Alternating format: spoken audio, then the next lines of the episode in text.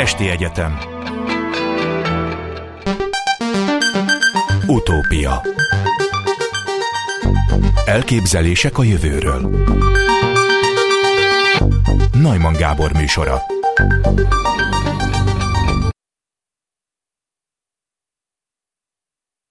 Üdvözlöm Zoletnik Sándort, az Energiatudományi Kutatóintézet fúziós plazmafizika laboratórium vezetőjét az Utópiában. Jó napot kívánok! Jó napot kívánok! Üdvözlöm a hallgatókat! Legutóbb, amikor a fúziós erőművekről volt szó, meg kellett osztani a műsoridőt, mert itt volt egy kollégája, és ő a gazdasági kérdésekről, meg a logisztikai kérdésekről nyilatkozott, holott nem voltunk teljesen tisztában, legalábbis a hallgatók feltételezhetően, a fúziós erőműnek a lényegével, pedig a fúziós erőmű fizikája olyan egyszerű, mint a nap, nem igaz? Majdnem olyan, mint a nap, hasonló folyamatok zajlanak majd egy elképzelt fúziós erőműben is. De mi a különbség a nap és egy fúziós erőmű között?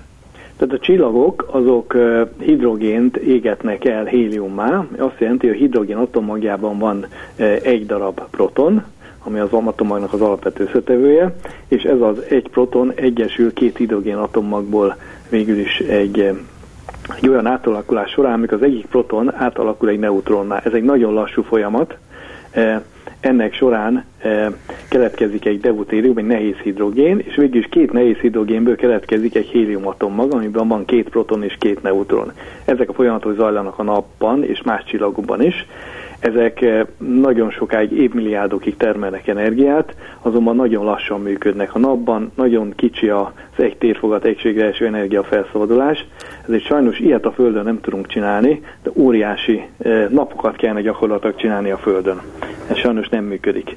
Ezért a Földön már egy lépéssel később indulnak ki, amikor már nem a hidrogénnek a szokványos egy proton tartalmazó atommagjából indulnak ki, hanem abból, amikor már megvan ez az egy proton, egy neutron atommag, a deutérium, és ehhez még egy olyan nehéz hidrogént is hozzáadnak, amiben egy proton mellett két neutron is van, és között a két összetevő között sokkal intenzívebb fúziós reakció zajlik már, itt már lehetőség van arra, hogy a Földön is termeljünk valamilyen módon energiát.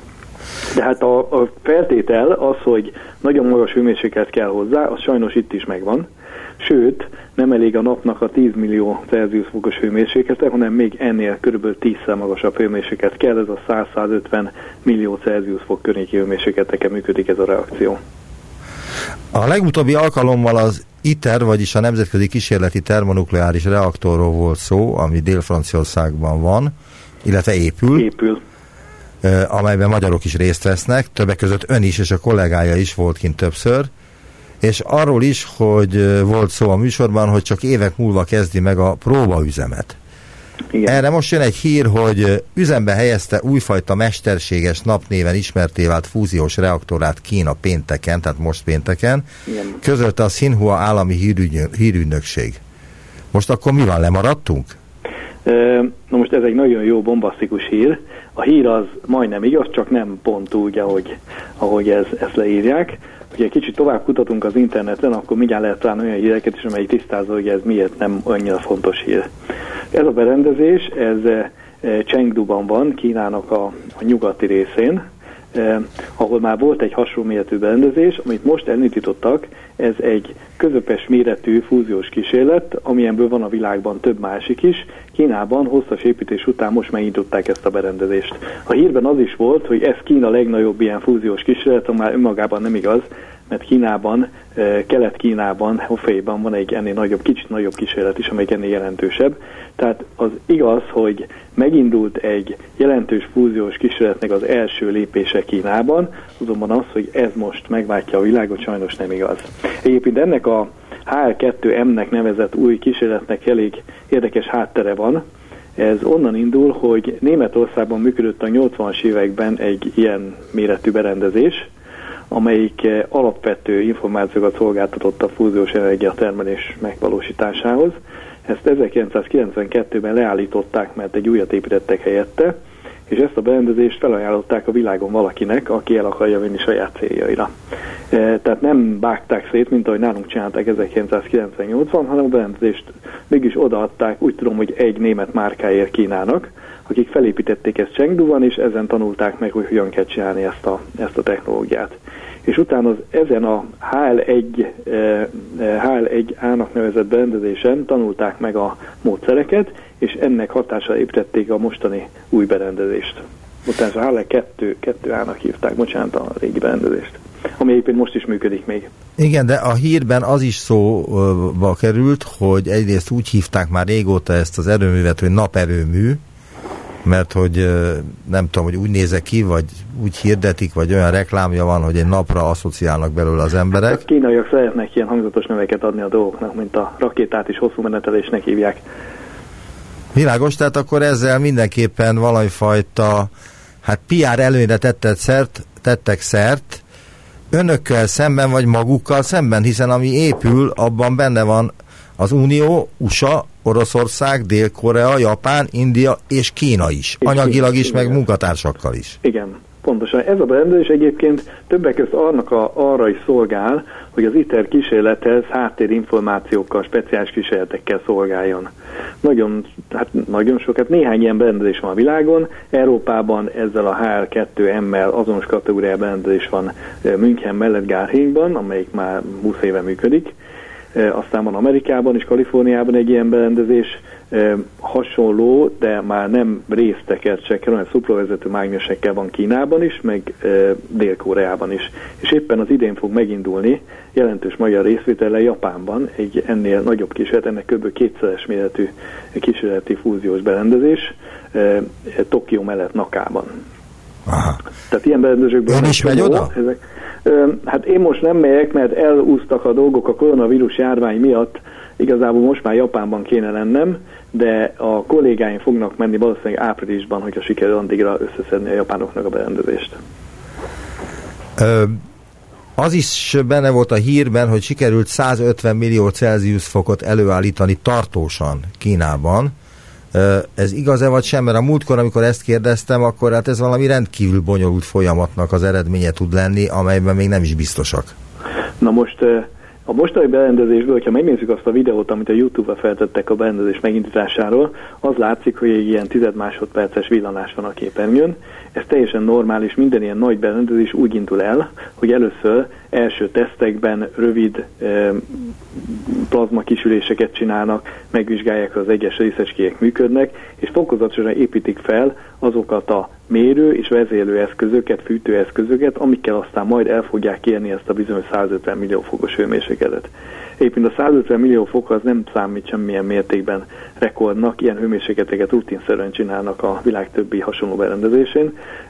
A probléma nem a hőmérséklet elérése ezekben a berendezésekben, hanem olyan körülmények előállítása, amikor ezen a hőmérsékleten viszonylag kis veszteséggel lehet az anyagot egyben tartani, és majd utána fúziós energiát termelni. Egyébként ezek a berendezések közül egyik sem működik az energiatermeléshez szükséges deutérium és trícium keverékkel, kivéve az európai nagyberendezés, a JET, amelyik szintén nagyon régi berendezés. Ő az egyetlen berendezés, amelyik tríciummal is tud működni, mert a trícium az egy sugárveszélyes anyag, nem nagyon veszélyes, de mégiscsak sugárveszélyes, és ezért nem minden berendezés használja.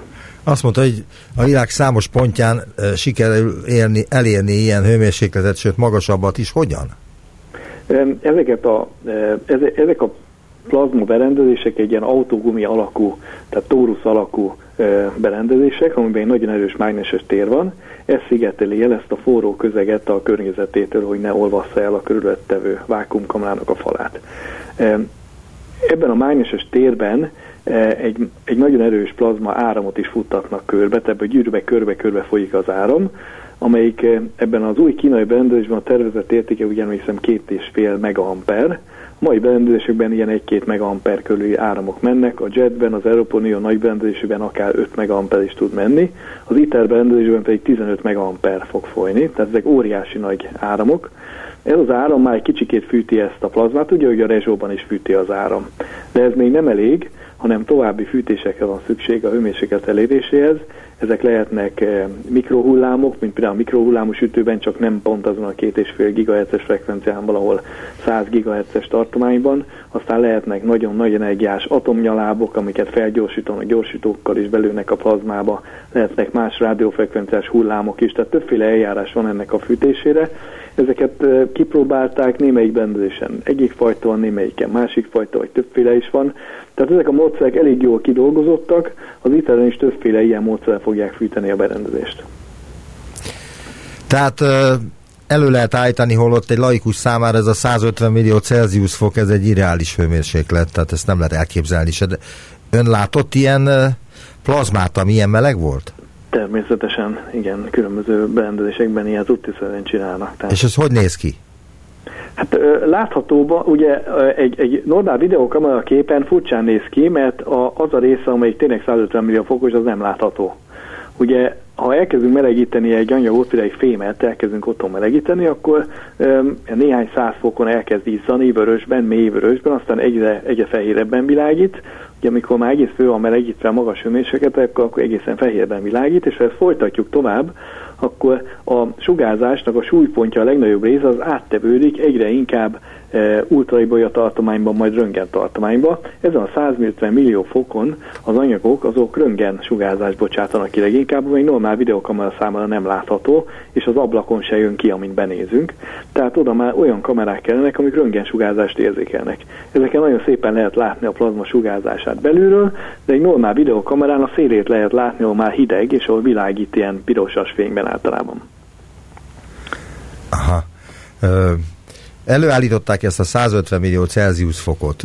Ezek szerint szigetelik mágneses hullámokkal. És még mással is? Vagy hogyan szigetelve? Hát mágneses hullám, ez nem egy jó kifejezés, tehát mágneses tér. Mágneses térrel, bocsánat. Igen, tehát hogyha láttunk egy mágnest, akkor tudjuk, hogy az maga körül egy olyan mágneses teret csinál, amelyik vonzza a vasakat, de középiskolában azt is megtanuljuk, hogyha van egy töltött részecske, tehát például egy elektron vagy egy proton, akkor ez a mágneses tér elvonalai körül ilyen körmozgást végez, amik az erővonalak mentén pedig egyenesen tud mozogni. Tehát a szigetelés úgy működik ezekben a berendezésekben, hogy a körbe-körbe menő mágneses tér mentén a berendezések így kerülgetik a mágneses erővonalakat, és egy ilyen helikális pályán mennek körbe-körbe. Tehát ez szigeteli el ezt a forró anyagot a környezetétől. Tehát nem úgy kell elképzelni, mint egy normál közegben, hogy egy forró anyaggal teszünk valami hőszigetelés, és akkor az elszigeteli a környezettől. Itt vákuum van a forró anyag körül, a plazma körül, és a mágneses tér akadályozza meg, hogy az anyagból a részecskék kilépjenek, és elmenjenek a vákuumkamra falához, és azt elolvasszák. Persze a sugárzás az keresztül megy ezen, tehát ahogy mondtam, a röntgensugárzása van a plazmának, melyik fűti a környezetét, nagyon jelentős hőterhelések vannak, azonban maga az anyag az direktben nem nagyon érintkezik ebben a környezettel. Egyébként az ITER-ben is nagyon jelentős hőterhelések lesznek, akár ilyen 1-10 megawatt per négyzetméter hőterhelések, amik nagyon nagy problémát okoznak, nagyon nehéz hűtést megoldani. De mondta az előbb, hogy röntgen sugárzást bocsájt ki ez a plazma. Igen. Az nem veszélyes az emberre? Mert hogy itt arról van szó, hogy egy olyan erőművet építenek föl, ami teljesen veszélytelen, semmifajta káros anyagot nem bocsájt ki, nem marad utána semmi, hanem tiszta energia. Ez a röntgensugárzás, igen, tehát ez a röntgensugárzás, amit kibocsát, ez a úgynevezett lágy röntgen tartományban van, tehát ennek kisebb az energia még az orvosi röntgensugárzásnál is. Például nem is lehet használni orvosi röntgen átvilágításra. Ez egy sima üveglap megfogja, tehát azon be lehet nézni a berendezésben, nem jön ki belőle. A röntgensugárzás maga az nem okoz problémát, viszont amikor majd komoly fúziós reakciók is lesznek a berendezésben, például az ITER berendezésben, akkor az energiát neutronok hozzák ki, amik a fúziós reakciónak a melléktermékei, ezek fűtik a berendezés falát, ahol ezek elnyelődnek, és így alakul hővé a kijövő fúziós energia. Ezek a neutronok tudnak csinálni valamilyen atommag átalakulást a szerkezeti anyagokban is, ezek tudnak valamelyes sugárzanyagokat kelteni, tehát ez így nem igaz, hogy ez a berendezés soha semmilyen sugárzanyagot nem kelt, azonban a sugárzó anyag nem része az alapfolyamatnak. Tehát ha megválasztjuk jól, hogy milyen anyagok kerülnek a berendezés köré, vagy a berendezés szerkezetébe, akkor ezt minimalizálni lehet, és nem keletkezik semmiképpen olyan sugárzó anyag, amelyik ilyen sok ezer éves táblatban bomlik le.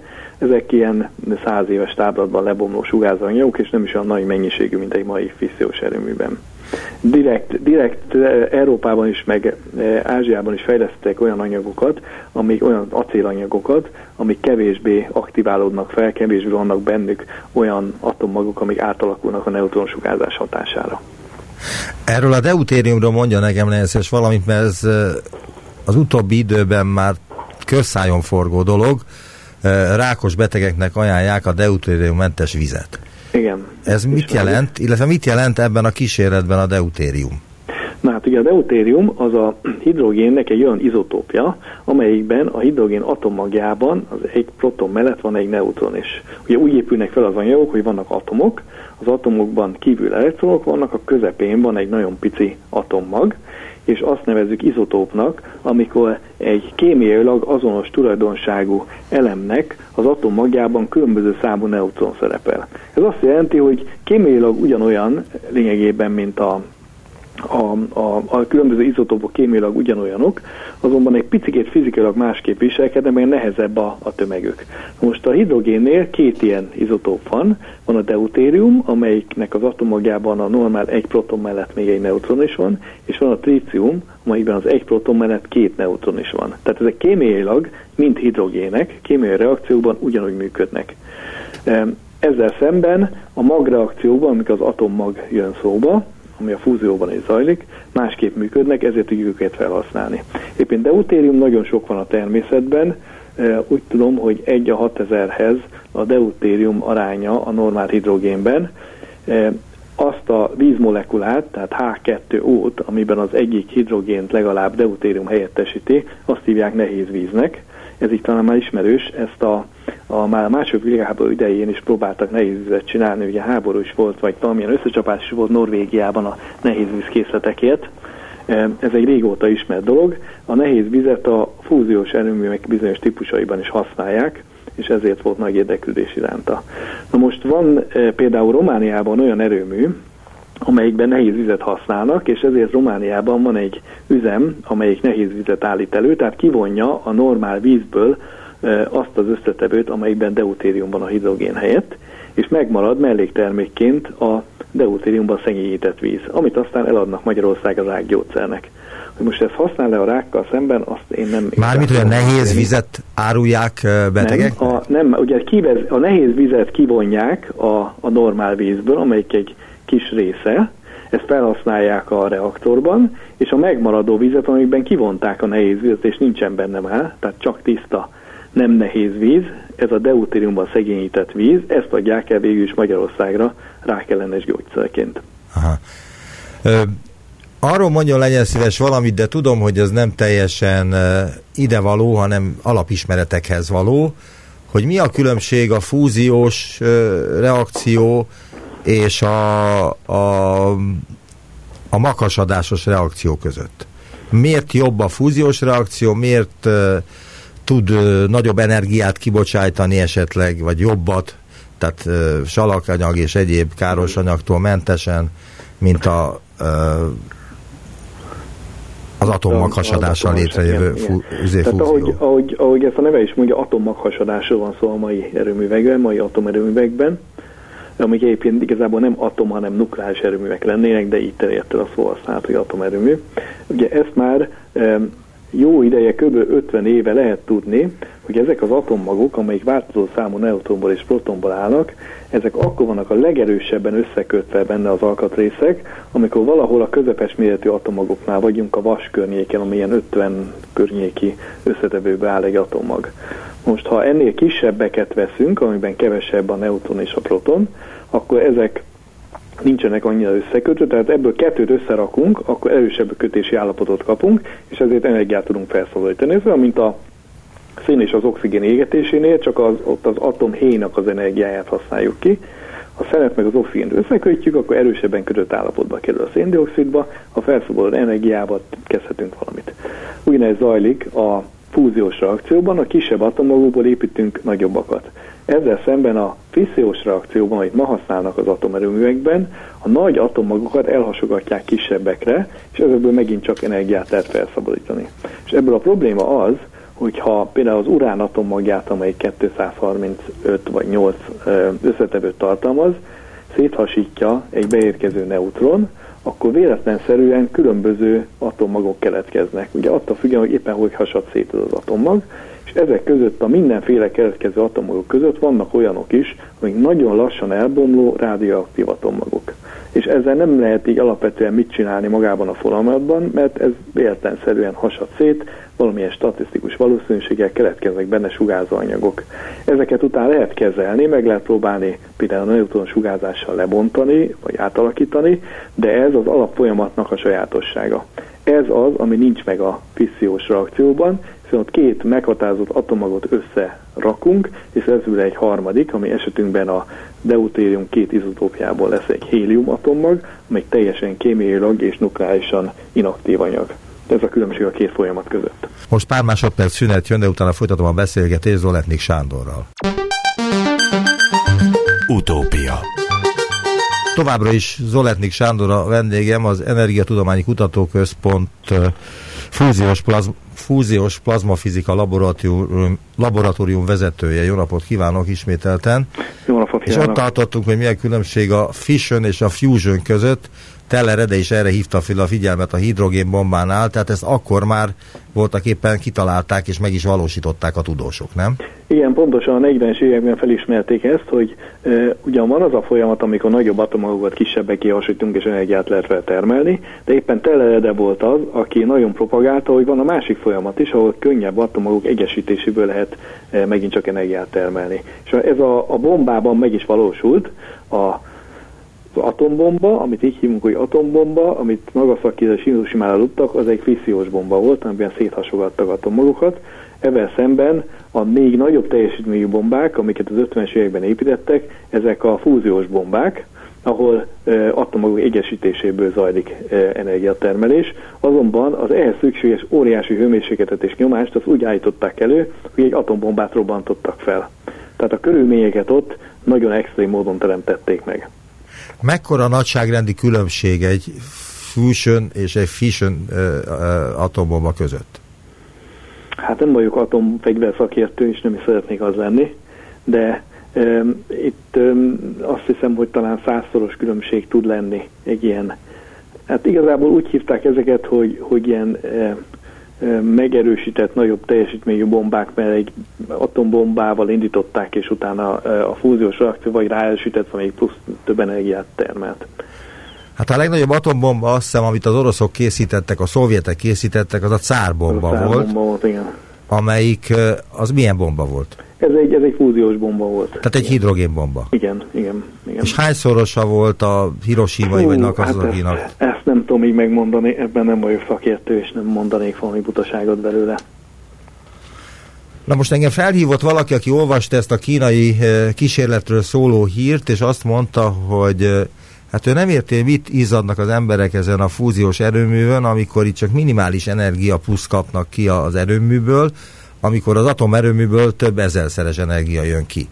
Ezt magyarázza meg, legyen szíves. Igen, pontosan ez a különbség. Az atomerőmű az lényegében egy olyan berendezés, amelyben ha megfelelő anyagokat összerakják a megfelelő elrendezésben, akkor tulajdonképpen magától megindul, és a feladat az az, hogy szabályozni kell ezt az erőművet valahogyan. Ugye az első ilyen atommágiát, amikor látták, hogy megindul a folyamat, az Chicagóban rakta össze Enrico Fermi, lényegében egy nagy grafit blokkba berakosgatta a hasadanyagókat, és elkezdte a körülményeket változtatni, hogy meginduljon a reakció, tehát ennyiből állt az egész.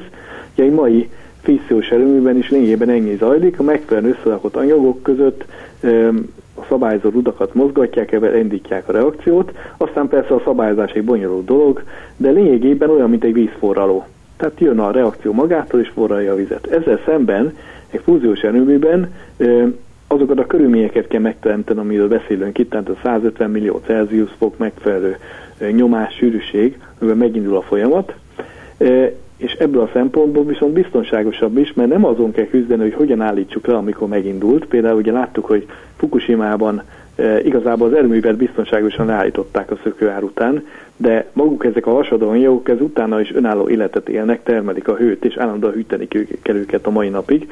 Ezzel szemben egy fúziós erőműben, ha a körülmények elromlanak, azonnal megáll a reakció, és nagyon kevés anyag van csak a reakció térben, ilyen néhány gram, szemben egy mai hasadásos erőműnek a néhány száz tonnás anyag mennyiségével. Tehát egy biztonsági előnye biztosan lenne egy ilyen reaktornak. Azon kívül ugye az üzemanyag kérdése egyszerű. A mai felhasználás mellett a mai atomművekben használt uránkészlet az igazából néhány évtized alatt ugyanúgy elfogy, mint a szénhidrogének. Persze lehetne fejlettebb atomerőműveket vagy nukleáris erőműveket építeni, amiben más anyagokat használnak ki, vagy jobban kihasználják az uránt, és ezekkel nagyon hosszú ideig lehetne működni, azonban ehhez fejlesztésekre volna szükség, amik éppen nem nagyon divatosak manapság. Miért csak a rádióaktív elemekben van ilyen plusz energia, hogyha kinyitjuk az atommagját, vagy összeboronáljuk egy másik atommal? Nem lehetséges, hogy minden egyes atomban van valamilyen hatalmas energia, csak nem tudjuk kinyerni? Természetesen minden atommagban van ilyen kötési energia. A kérdés az, hogy hogyan tudjuk ezeket az atommag átalakulásokat kombinálni. Találunk-e olyat, amiből se a kiindulási anyagok, se a végtermékek között nincs olyan, amelyik rádióaktív. Éppen ilyen reakciók vannak. Vannak alternatív elképzelések fúziós reakcióban, például proton és bór atommagok között lennének olyan reakciók, amik nem nagyon termelnek rádióaktív anyagot, vagy például egy időben felröppent a hír, hogy majd a oroszok a Holdon hélium-3 izotópot bányásznak, és abban fognak fúziós erőművet csinálni, abban kevesebb neutron keletkezik, kevésbé bocsát ki sugárzás magából, tehát ilyenre volna lehetőség, azonban a legtöbb reakcióban valamennyi sugárzóanyag keletkezik. Magában, ha nem is a reakcióban, de a reakció környezetében. Tehát itt ugye az atommagokat alakítjuk át úgy, mint egy mai hasadásos erőműben, és ezért valamiféle olyan atommag azért keletkezik, amelyik sugároz. Ezt lehet minimalizálni, egy fúziós erőműben tényleg minimális lenne egy ilyen, meg lehet ezt kezelni utána, de ez a folyamatnak az alaptulajdonsága. De miért pont a rádióaktív elemek lettek kvázi a legfontosabb részei egy ilyen atomerőműnek, vagy egy fúziós erőműnek, mert az másmilyen, mint a hagyományos atomerőmű, tehát hogy labilisabb a szerkezete? Vagy mármint az hát rádióaktív anyagoknak? A hasadásos erőműveknél, nem vagyok nagy szakértője ennek a kérdésnek, de a hasadásos erőműveknél igen, a labilisabb atommagok azok, amiket könnyebb elhasítani.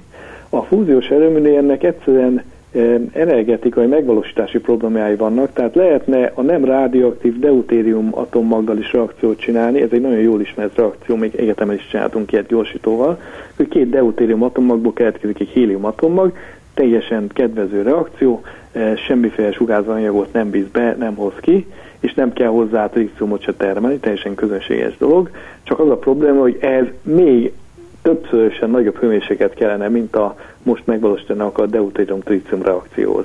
Tehát még problémás volna technikailag. Melyik a legkritikusabb pontja ennek az erőmű építésnek, illetve majd az üzemnek? Melyik az, amelyekben a fizikusok sem biztosak? Hát a legkritikusabb pontja talán ennek a forró közegnek a fizikája, hogy hogyan marad benne az energia. Az elején ezt úgy gondolták, hogy az ebben benne levő részecskék egyenként mozognak körbe-körbe a mágneses tér mentén, és nagyon jól ki lehet számolni, hogy mi zajlik ilyenkor. Ezt meg is tették, csak az látszik a kísérletekben, hogy nem egészen így működik a világ, és az évtizedek alatt most már világosan látszik, hogy ebben a forró közegben valamiféle turbulencia örvénylés van, ami ugye látható egy folyóban is, hogyha áramlik a folyóvíz, akkor nem simán áramlik, van egy akadály benne, hanem például örvényeket csinál utána. Na, ilyen örvények keletkeznek egyszerűen a nagy nyomás különbségtől egy ilyen közegben is. Ezek az örvények kevergetik az anyagot, és nyilván, hogy kevergetik, egyre inkább hozzák kifelé a hőmérsékletet, a részecskéket ebből a közegből. Na most ez a része, ami fizikai szempontból a legnehezebben értelmezhető. Már látjuk benne az alapfolyamatokat, tudjuk, hogy mi zajlik benne, de olyan számítási kapacitás, amelyik pontosan ki tudná számolni, hogy ilyen berendezésben mi fog zajlani, az még nincsen. Vannak már nagyon jó modellek, amik egészen jól megmondják, hogy mi történik, csak hát egy reaktornál azért mondjuk nem 2-es faktor pontossága kéne megmondani, hogy mi történik, hanem ennél pontosabban, és erre még egy kicsikét várni kell. De egyébként egy csomó más technikai jellegű nehézség is van, nyilván ezeknek a forró közegeknek a méréstechnikája, a vezérlése, a fűtése, a tríciumnak az előállítása, ezeknek a szabályzása, egy csomó olyan kérdés, amelyik mind fizikai érdekességeket, mind pedig technikai megvalósítási nehézségeket tartalmaz. És gondolom, hogy mindenki arra kíváncsi, hogy akkor hogyan lesz ebből az emberiség számára használható energia. Tehát Dél-Franciaországban fölépítenek egy ilyen erőművet, ami esetleg nagyon jól működik, de hol tudom bedugni a konnektorba a éppen fontos eszközömet, hogy kapjak is ebből. Tehát, hogy ez hogyan fog esetleg megvalósulni a világban. Igen, tehát a dél-franciaországi ITER berendezés, ami egy nagy világ együttműködésben zajlik, ez nem fog energiát termelni, villamos energiát termelni. Ez demonstrálni fogja reményeink szerint, hogy a befektetett teljesítménynek a 10-szeresét ki lehet nyerni egy ilyen közegből. De egyébként vannak alternatív elképzelésük ennek a demonstrálását, tehát Amerikában most elindult egy projekt, amiben szeretnének hasonló kihozatalt kisebb berendezésben csinálni. Angliában is van egy hasonló elképzelés, de például Kínában akarnak építeni az ITER-rel gyakorlatilag párhuzamosan egy kicsikét nagyobb vagy hasonló berendezés, mint az ITER, amiben már az energiatermelés felé próbálnak menni. Most ezek az ITER-en túli berendezések, ezek demonstrálnák azt, hogy konkrétan villamos hálózatra lehet energiát termelni. A villamos része az gyakorlatilag olyan van, hogy egy mostani erőműnek, a reakcióból kijövő neutronok, meg hősugárzás, valamiféle hűtőközeget melegítenek, azután azok meghajtanak egy turbinát, és teljesen ugyanolyan módon, mint egy mai erőműven ebből villamos energia keletkezik, és be lehet dugni a konnektorba. Tehát valamikor majd, amikor eljutunk oda, hogy ezeket a forró közegeket szabályozni tudjuk, megfelelően el tudjuk szigetelni a környezettől, lesz belőle villamos energia, meg vagyok győződve, hogy biztos, hogy lesz belőle valamikor, abban nem vagyok biztos, hogy az én életemben lesz. Aha. Tehát itt ehhez az erőműhöz nem kell semmi más, csak víz, mármint hogy alapanyagnak, természetesen különböző adalékanyagokkal, tríciummal és deutériummal dúsítva, de az a nagy kérdés, hogy mennyi felhasználható anyagunk van erre az erőműre. Végtelen sok? Igen, tehát az erőműnek, a fúziós erőműnek a bemenő anyaga az lenne deutérium, ami lényegében végtelen van. Tehát az, ahogy mondtam, egy hat ezred része a víznek. Tehát az óceánokból ezt elő tudjuk állítani. Mennyiség van, ez egy ilyen fúziós erőmű, ez évente néhány 100 kg anyagot használ, tehát ez minimális anyagot használ. Ebből a deutériumból korláttam a tríciumból, ami ennek a reakciónak a másik összetevője lenne, a hidrogénnek a másik nehéz izotópja, ez lényegében nem nagyon van a Földön. Ez a magas légkörben keletkezik a környező csillagok kozmikus sugárzásából. De ez micsoda? Ez ugyanúgy a hidrogénnek egy nehéz izotópia, amikor egy proton mellett 2 neutron van benne. Ez egy radioaktív anyag. A deutériumnál meg 1 proton van. A deutériumnál 1 proton és 1 neutron van, a tríciumnál 1 proton, 2 neutron van. Aha. Ez a trícium, ez egy radioaktív anyag, ez 12 év idő alatt felére bomlik. Ez egy elektron bocsát ki magából, amelyik egy nagyon kis energiás elektron, tehát igazán egy papírlap is leányékolja, de azért ez egy nem közönséges anyag, és ez, mivel 12 év alatt lebomlik, ez a Földön állandóan keletkezik, és állandóan el is bomlik, és nagyon kevés van a Földön. Tehát úgy becsülik, hogy néhány kilogramm lehet a Föld légkörében. Egyébként a 60-as években sokkal több volt, mert a fúziós bombák robbantásakor nagyon sok került a légkörbe. Azt hiszem, kb. 100-szoros volt a koncentráció, mint most. Most ezt a tríciumot a légkörből nem érdemes kivonni, mert nagyon kevés van belőle, tehát ezt magában az erőműben kell megtermelni. És ez egy külön technológia, amit az ITER-en tesztelni akarnak, és sehol máshol nem tudnak ilyenre tesztelni, amikor lítiumból, valamilyen lítiumot tartalmazó anyagból termelnek a fúziós reakciókból kívül neutronokkal tríciumot, és ezt teszik be aztán a berendezés belsejébe. Tehát ez belül marad az épületen, ez sose fog kijönni, ezt ott termelni meg, tehát végül is az erőműnek a bemenő anyaga az a deutérium, mint a vízből nyerünk ki, és a lítium, amiből csinálja az erőmű a tríciumot. Most lítiumból azért viszonylag sok van, ugye most is ilyen nő a lítium felhasználása az elektromos autók miatt, ugye a lítium akkumulátoroknak a fő összetevője, Csináltam ilyen kis saját számolásokat, hogy mennyi litium kellene, hogyha az összes erőművet átállítanánk fúziós erőműre. Igazából nem kéne csak megkétszerezni, megháromszorozni a mostani litium termelést a világon. Tehát az elektromos autóknak a litium felhasználása sokkal nagyobb lesz, mint egy ilyen fúziós erőműnek, vagy ilyen fúziós erőműveknek. Tehát úgy néz ki, hogy ezekre a berendezésekre nagyon hosszú ideig van anyag a Földön, és ha olyan okosak lennénk, hogy utána akár meg tudjuk csinálni azt a reakciót is, amely csak deutériumot használ föl, ami magasabb hőmérsékletet, fejlettebb technológiát igényel, akkor pedig gyakorlatilag beláthatatlan ideig vannak üzemanyagok. De ezeket lehetne csinálni más bolygókon is, ugye ha Marson csinálnak valamilyen állomást, elvileg ott is lehetne ilyet csinálni, vagy máshol. Tehát ez egy nagyon hosszú távú energiatermelési lehetőség volna. Azt mondta az előbb, hogy ha átállítanák az összes erőművet, ilyen fúziós erőművé, át lehet állítani az eddigi hagyományos atomerőműveket fúziós erőművekké? Nem lehet átállítani. Most erőműveket le kell bontani, és újakat kell építeni. De egy ilyen átállás az nem egy évtizedes folyamat. Ez egy 100 éves folyamat minimum. Ezek nagy erőművek lesznek, azt már látjuk, hogy ezek a fúziós berendezések sose lesznek autóméretű berendezések, ezek mindig ilyen nagy alaperőművek lesznek, amik most is vannak. Olajjal, gázzal, szénnel, atommal működő erőművek. Ezek ilyen nagy villamos hálózatra termelő alaperőművek lesznek mindig. És mit ad azon kívül, hogy energiát ad az emberiség számára, de milyen plusz lehetőséget ad a kutatás számára, hogy egy ilyen fúziós erőmű feltehetőleg el fog készülni, és akkor hát fel kell építeni a világ számos pontján? Hát ez nyilván energiatermelési céllal akarják létrehozni, tehát minden erőforrás arra irányul, hogy ezt valamilyen energiatermelési célra hozzuk létre. Persze közben keletkezik egy csomó olyan technológia, amit nem tudtunk előtte, hogyan kell magas hőmérsékletű anyagokat kezelni, milyen speciális anyagokat kell, hogyan kell előállítani speciális anyagokat, egy csomó dolgot tanulunk belőle, tehát úgy kell felfogni, hogy ez egy nagy tanulási folyamat. Az összes ilyen nagy fejlesztést, azt én úgy fogom fel, hogy ez olyan, mint hogyha oktatnánk az embereket. Ugye az Európai Unióban fejenként, körülbelül évenként 1-2 eurót költünk arra, hogy ezt a fúziós energiatermelést próbáljuk megvalósítani, ami ugye nem egy óriási nagy költés, mondjuk oktatási célra. Tehát ezek amellett, hogy egy cél irányába mennek, egy csomó technológiát is fejlesztenek mellette. De egyébként a berendezés célja az egyetemen energiatermelés, ezért kell dolgozni rajta. Még egy dolgot szeretnék kérdezni, amire szerintem sokan kíváncsiak vagyunk. Az Energiatudományi Kutatóintézet, az a KFK terület, a volt KFK területén van? Igen, tehát ez úgy működik, hogy az 50-es években létrehozták a KFK-t, aki most volt 70 éves egyébként, ezt egy ilyen központi fizikai kutatóintézet néven hozták létre, innen jön a név. Aztán ahogy a pénz fogyott, meg a lelkesedés elpárolgott, ez különböző intézetekbe szakadt szét, egy része az épületeknek üresen állt, aztán kis magánvállalkozások jelentek meg benne. Ez most egy ilyen...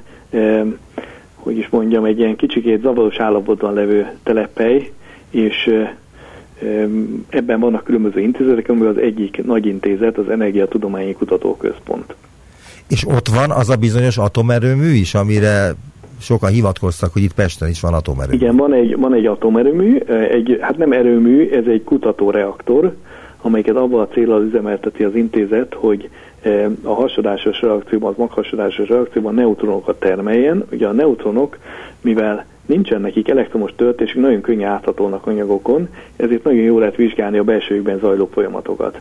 Például bele lehet nézni egy gépnek a belsejébe, hogyan áramlik az olaj, vagy a víz, valami ilyesféle vizsgálatokat lehet csinálni, és egy csomó szilárdes fizikai anyagtudományi vizsgálatot el lehet ezekkel végezni. A világon sok helyen vannak ilyen kutatóreaktorok, sőt most már építenek inkább neutron generátorokat, amik más elven generálnak neutronokat, és ebben átvilágítják az anyagokat.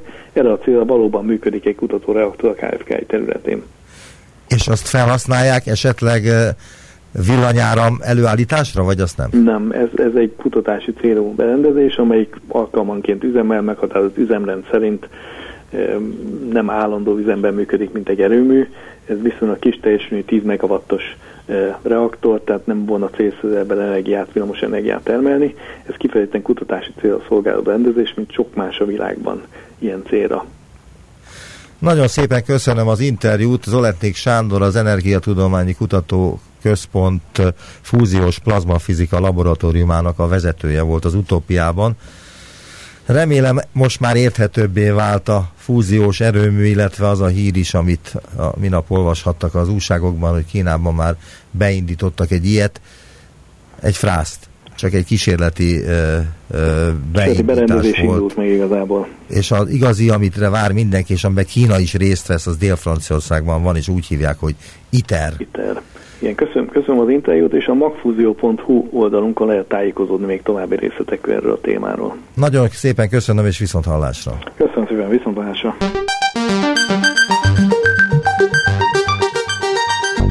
Visszaértünk a jelenbe. Najman Gábor Utópia című műsorát hallották.